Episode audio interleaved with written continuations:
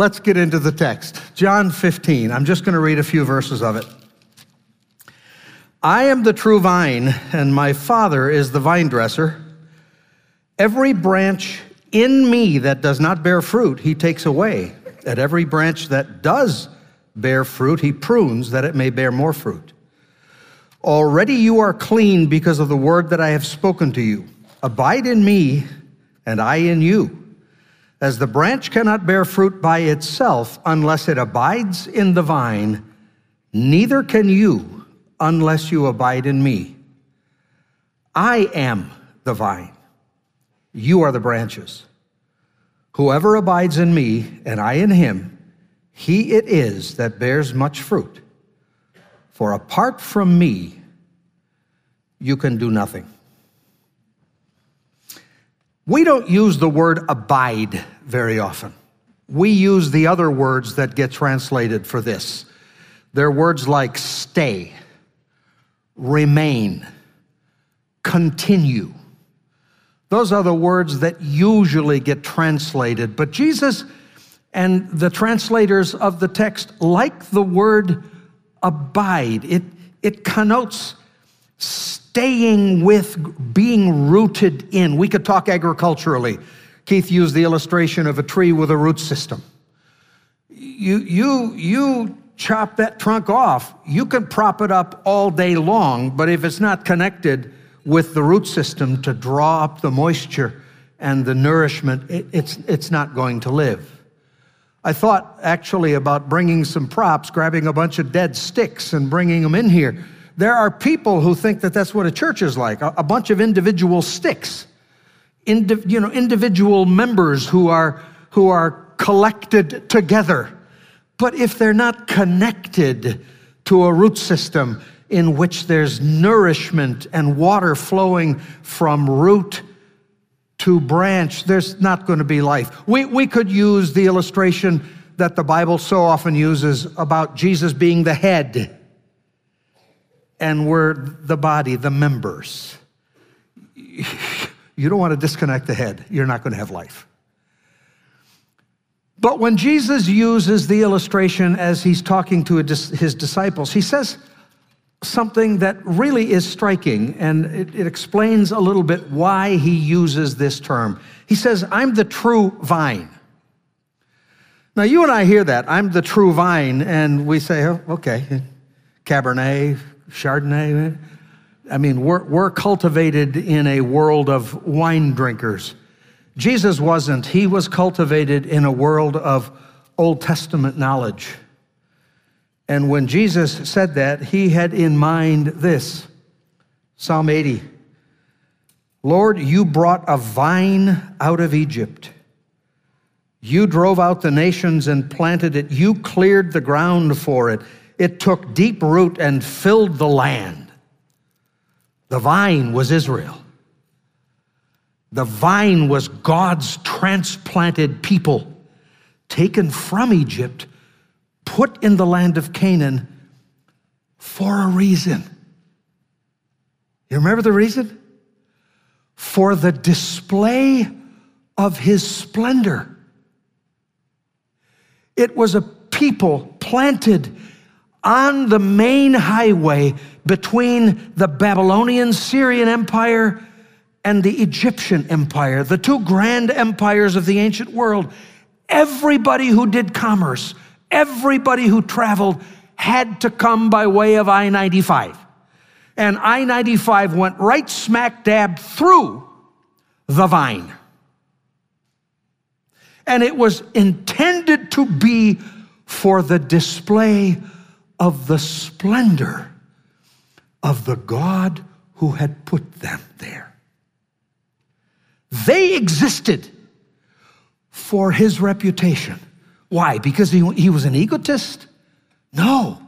They existed for his reputation so that the nations who lived in darkness and cruelty and ugly displays of power and unrighteousness and bad leaders and poor people so that they would have something to look for and get a vision. There is hope in this world.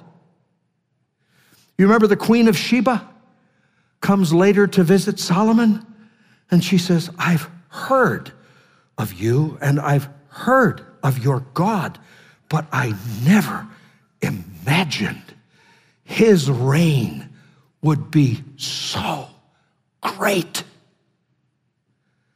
You see, the nations, the people outside of the kingdom of God, they have visions too.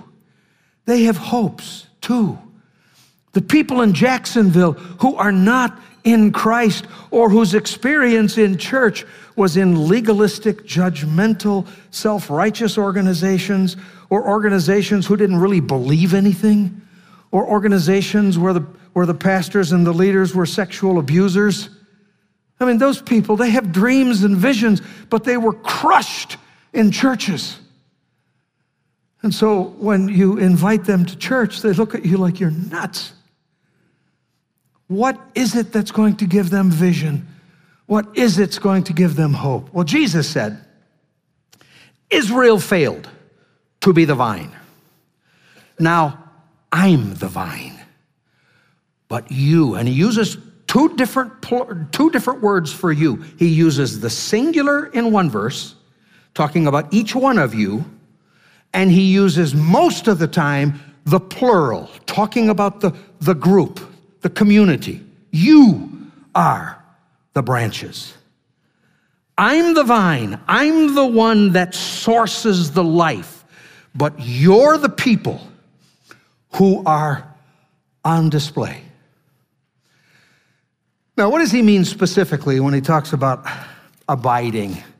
There's a couple of clues in the passage. I, I want to point you to a couple of them. The first is, verse 7 if you abide in me and my words abide in you, my words abide in you. There's some connection between abiding in Jesus and abiding in his word, not just staying in Bible studies, not just making sure that you have good discussions about the sermon in your community groups, but making sure that the word that you hear gets into you and begins to live and thrive in you so that it begins and continues to change you.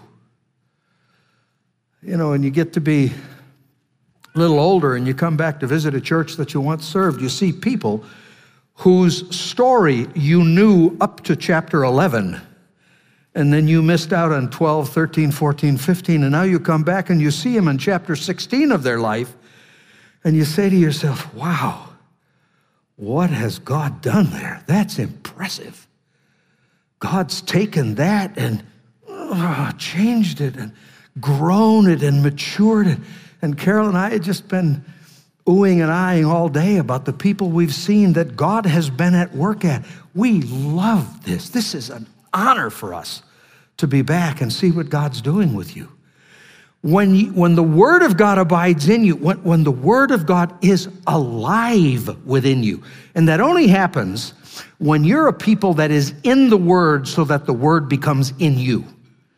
There's, there's a practice that becomes a residence. You are studying and reading and hearing the Word of God, and it becomes residential in your heart, and it begins to shape the way you think. That doesn't happen overnight. That happens over a long time. Knowledge has to become wisdom, biblical language. But knowledge doesn't become wisdom unless it's lived out through the crucible, watching other wise people who are older and who are more experienced and who are wiser, and you follow along behind them. So that's the first thing that, that he means when he talks about abiding in Christ. You stay in the Word so that the Word abides in you. And then the second thing is, he says in verse 9, As the Father has loved me, so I loved you. Abide in my love. You know, I, I, I cut my teeth in the ministry back in the day when we really thought that the best way to do, to do kingdom warfare was to fight over doctrines. I was pretty good at it. But we began to realize that being in the truth isn't really truth unless it is manifested in love. I think there was a time in my father's life when he talked about that and, and said to me, You know, you, you, you got to stand for the truth no matter what it costs you. And, and, and don't be like those people that are always talking about love, love, love. And, and, finally, it dawned on me dad was wrong, and I was wrong. I was wrong to try to separate what God says are the two sides of the one gospel coin. Truth always loves. Love never is afraid to speak the truth. And that truth and that love is embodied in Jesus, who John 1, earlier in this very book, says, And the Word became flesh and dwelt among us, full of grace, or in the Hebrew, love and grace, love and grace and truth. Both. Both. And that's what it means to abide in Christ. You, you have to be so in the Word that the Word is in you, and then it has to manifest itself in loving and speaking the truth. Those two things never separated from one another. Okay, why does it matter that you must be that kind of people? I hinted at it a minute ago when I said we're living in a world that doesn't really understand why churches like East and InTown and whatever you're going to call the plant out at the beaches is, it, I, they don't understand why you are here. They think that is yet another brand. You know, there's McDonald's and there's Burger King and there's Chick fil A and there's Presbyterians. And of the Presbyterians, there are multiple kinds. There's PCUSA and there's PCA and then there's the really conservative PCA, and then there's the gospel centric. Pretty soon, we are so fixated on the adjectives that we've lost the noun. We're followers of Jesus. Why are we followers of Jesus? So that the nations can see the splendor of a God whose love redeems broken people and sets them right again. Where else are they going to hear that message? From Harvey Weinberg? Is that we're going to hear that message? Are they going to hear it from the White House or the Congress? Really? Are they going to hear it from either Fox or CNN or MSNBC?